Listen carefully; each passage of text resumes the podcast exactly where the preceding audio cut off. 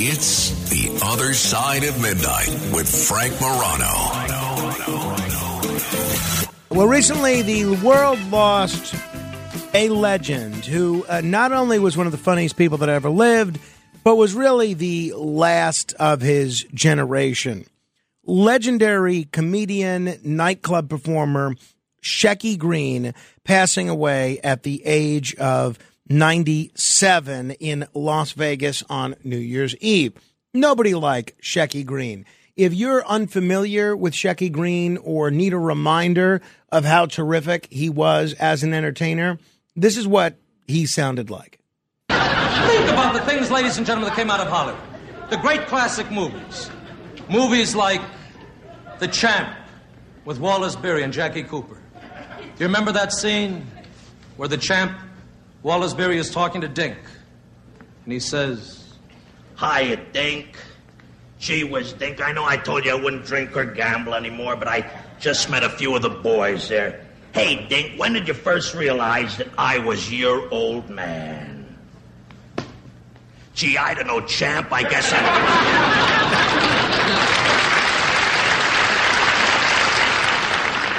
And remember the great classic that James Cagney made, and he won the Academy Award with a picture called Yankee Doodle Dandy.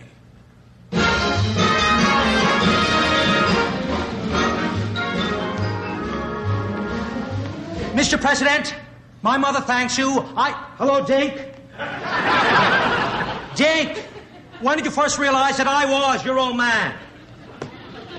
Gee, I don't know, Dad. Since you're almost like that, folks. I think the greatest picture that ever came out of Hollywood was done by it was done by Jose Ferrer. He played the part of Cyrano de Bergerac in the scene where Roxanne is standing in the balcony, and he has his sword in his hand, and he speaks thus in the shadows of the night: "Roxanne, I look to thee. Though you cannot see me, I'm hiding in the night, for you are the only thing that I want in my life. I would love to grab you, hold you, squeeze you, kiss you. God has seen fit to make me the greatest swordsman in all the world, and yet I would throw it away just for the kiss of thine." If I but can once remove this nose, this ugly nose, thus. I'm in pain right there, and I love you. you don't know how I love you right oh.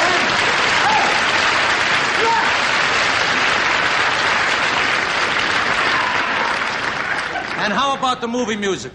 There are not a lot of entertainers of any stripe, particularly not a lot of comedians, that have had the incredible success and the incredible longevity of Shecky Green. Someone who we've talked with about Shecky Green before, we've talked about Shecky Green with before, I should say, is Elliott Gordon, regular guest on this program, entrepreneur, former aide to Mayor Giuliani, a producer and talent agent. Elliott, thanks so much for joining me on the radio. Happy New Year. I love it, Frank. Happy New Year to you and the gang. It's you know so much fun being with you, and I was just I was just thinking being up this late with you, and I love it. I remember Tommy Dreesen, our buddy who spent so many years with Frank Sinatra, told me he said, "El, the tough part wasn't working the shows. The toughest part was staying up all night with him, drinking and telling stories." Well, I don't make you stay up and drink with me, uh, uh, Elliott. I can do that if that makes me more Sinatra-esque. believe me. Hey, uh, speaking of Tommy Dreesen and uh, Frank Sinatra, now Shecky Green was Frank Sinatra's opening act prior to Tom Dreesen, correct? Well, I don't know if he's the opening act. Pat Henry was, but they did work together, and Frank Sinatra liked him, and he had him in a couple of movies, and they were great pals. And I know they had a little falling out. And when I spoke to Shecky on the phone, uh, he said, you know, at one time, uh, for some reason, the relationship soured. Uh, and I asked Tommy about it, and he said, "El, he said Sinatra loved Shecky Green." He said, but you got to realize they were two of the same type of guys. They liked to drink a lot, and a lot of the conversations would end with an exclamation point. And he said, that's really what happened. He said, unfortunately, they did have a little falling out, but uh, Tommy said Sinatra always loved Shecky Green." Well, first of all, I, uh, I, you know, most of my conversations, sober or inebriated created end in a question mark rather than an exclamation point. But I love to see that there are still folks that can make it to 97 who, with a history of heavy drinking. Uh, let's begin with uh, the name. I, I realize that Shecky Green, uh, his real name was Fred Greenfield. What was Shecky Green? Where did he get that very unique name from? Sure. Now, actually, his brother was Fred. His was Sheldon Greenfield. Oh, I stand corrected. Okay. So when he was a young boy, everyone instead of calling him Sheldon, uh, his uh, the nickname was Shelly, and his younger brother couldn't pronounce Shelly, and he said Shecky, and it stuck for the rest of his life.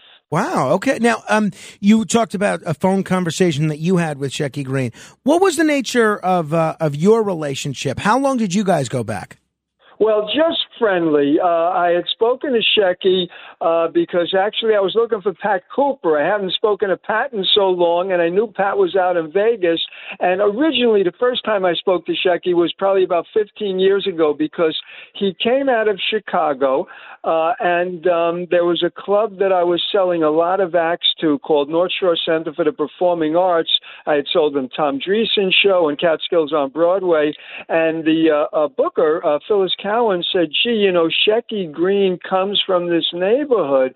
Can you get Shecky?" And I got his phone number from a lady named uh, Kaye Ballard, who had opened one of the Pat Cooper shows that I represented in Jersey. She said, "El, I lived in Palm Springs. I got Shecky's number, so I call him." And I this is about 15 years ago. I said, "Sheck," I said, "Would you consider taking an offer for a job to go back into Chicago?" Uh, he said, "Oh, well, what are they offering me?"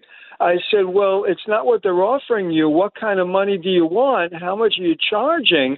And he says, Well, what does Don Rickles get? I said, How do I know what Don Rickles gets? Just tell me what you get.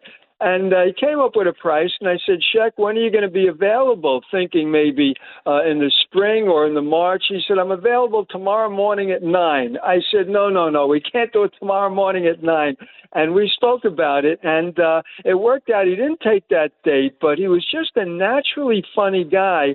And then the last time I spoke with him was about three years ago on the phone, and we were discussing really in length uh, his career. And I didn't realize it, but he told me that in 1977 he became the first comedian to make a hundred thousand dollars a week six weeks a year in Las Vegas at the Riviera and then the MGM Grand. And I said, Sheck, I said, they don't hold that many people. A $100,000 a week in 1977 is like a million a week today. I said, how could you do it? He said, El, what happened with him is he was only in a 500 seater at the Riviera, but the very wealthy people for some reason gravitated towards him as his as their comedian so that 500 people were extremely wealthy people. And he said the idea for the casino just bring people with money into this building. We'll find a way to get them in front of a dice table and maybe take $50,000 a clip from each one of them. And he said that was it. And he became a big star in Las Vegas. The um, for people that might be a little too young to remember Shecky Green uh, through anything other than um, video clips.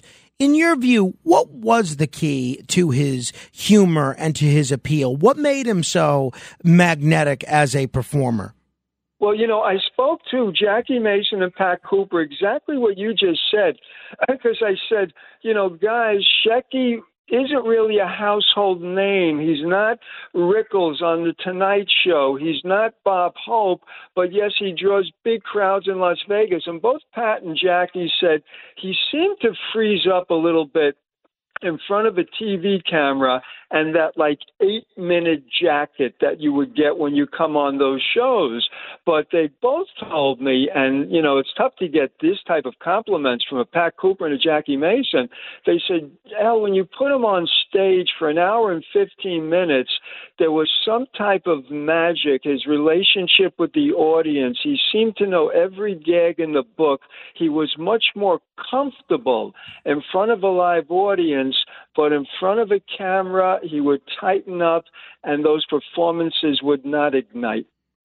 When you need mealtime inspiration, it's worth shopping Kroger, where you'll find over 30,000 mouthwatering choices that excite your inner foodie. And no matter what tasty choice you make, you'll enjoy our everyday low prices, plus extra ways to save, like digital coupons worth over $600 each week. You can also save up to $1 off per gallon at the pump with fuel points. More savings and more inspiring flavors make shopping Kroger worth it every time. Kroger, fresh for everyone. Fuel restrictions apply. Hi, it's Ernie Anastos. You know, your thoughts can affect how you feel, and how you feel can impact your thoughts. Addressing your mind and body connection is the key to improving your overall wellness. Bergen Newbridge Medical Center is the largest hospital in New Jersey, providing comprehensive, equitable, compassionate, and high quality emergency inpatient and outpatient medical care, plus mental health services and substance use disorder treatment. The Bergen Newbridge team can address your total health needs in one convenient location. Call 201 225 7130 for an appointment or newbridgehealth.org. You know, uh, we're talking with Elliott Gordon. If uh, people are just tuning in, Elliott Gordon goes uh, all over the place and uh, performs at uh, or tells stories at uh, senior citizens facilities and elsewhere, and features a lot of clips of a lot of of legends. Shecky Green still gets a pop when you play clips of him, Elliott. Well, no, you know something? He really doesn't, uh, Frank. You know, it's not like putting up a clip of Jerry Lewis or mm-hmm. uh, or Jackie Mason or Pat Cooper or Don Rickles or Bob Hope. He doesn't have that name recognition, although in the industry, he was the guy I found that most of the comedians are looking up to. And now, besides the senior communities that I play on a regular basis, I've started to go into theaters. I was at uh, a theater in Plainview about six weeks ago doing the history of the comedians of the Catskills, uh, packed the house with several hundred people buying tickets of all ages. I'll be going back there on February 7th, and now I'm starting to go into legitimate theaters presenting these stories and these clips for the older people you could say hey it's memory lane you're a nostalgia show which in a way i am. But for the younger people i'm getting people in my audience in their 20s and they say hey we don't know who these guys are maybe they know sinatra or don rickles but we know they are extremely entertaining and i've kind of become the bridge to a young generation and old show business and they're buying tickets to my presentations as well. You know, that's so interesting. And, and that leads me to the next thing I was going to ask you about. So many great stand up comics over the years, they developed an incredible level of fandom through starring on uh, sitcoms. I'm thinking of people like Jerry Seinfeld, uh, Roseanne Barr, uh, Bill Cosby. Uh, others might have hosted um, television talk shows, folks like Jay Leno, for instance. Shecky Green did guest appearances on a lot of different talk shows over the years. It would be an occasional fill-in host on things like uh, the Merv Griffin show, a guest star on maybe Laverne and Shirley and other shows, he never really got his own um, self-titled uh, program, sitcom or talk show, the way, say, a Bob Newhart did. Two-part question, Elliott. One, why do you think Shecky never got that opportunity? Is it because of some of the, you know, uh, off-stage issues that he's been very open about? And two, is the fact that he was never a household name in prime time. Is that why a lot of younger people don't remember him? Yes, and uh, he was offered shows. Dean Martin used to have that extremely successful Thursday night variety show before he was doing the Dean Martin roast. 35, 40 million viewers a week, the top show on NBC. And when he would take the summer off, I know it was offered to Shecky Green to take for two months, and he turned it down. He seemed to have, he wasn't comfortable with those shows.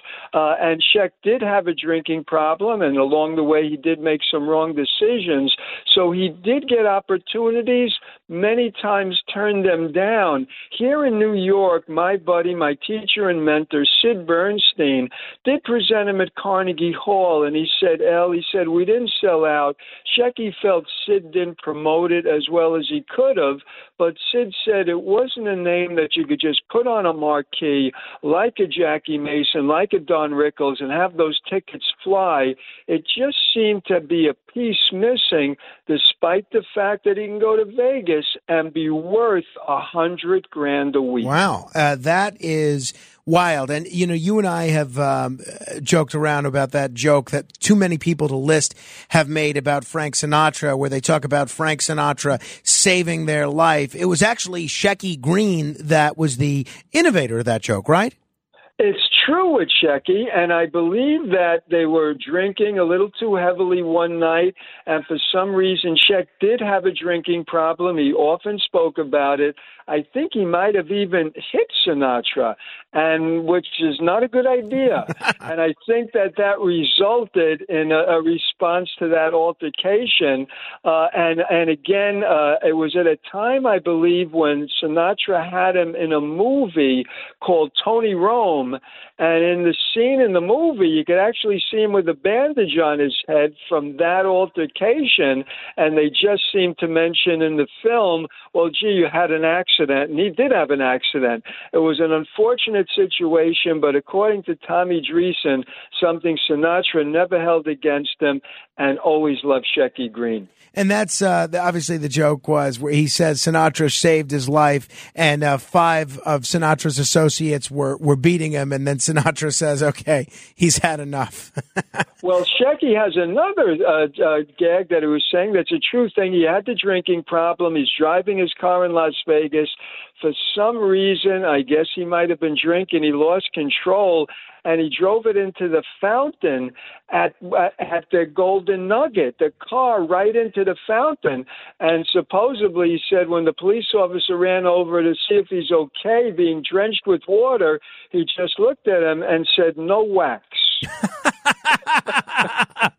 Elliott Gordon, it's always a treat uh, chatting with you. Thank you for uh, strolling down memory lane with us. Let's talk again soon. Thanks, thanks very much, Frank. Loved being up late with you as always. Thank you, Elliott Gordon. If you want to comment on any portion of our conversation, you're welcome to give me a call, 800-848-9222, 800-848-9222. This is The Other Side of Midnight. Straight ahead. This is Greg Kelly for Priority Gold. What does it mean to be America's precious metals dealer? It means that you're in touch with the hearts and minds of those who love this country, value our freedom, and want to protect the future. Priority Gold is that precious metals dealer. They've helped thousands of Americans back their retirement with solid gold and silver. Call Priority Gold at 888-506-6439. Receive free shipping, free storage, a free investment guide, and one of the best purchase experiences in the industry. Call now or go to prioritygold.com.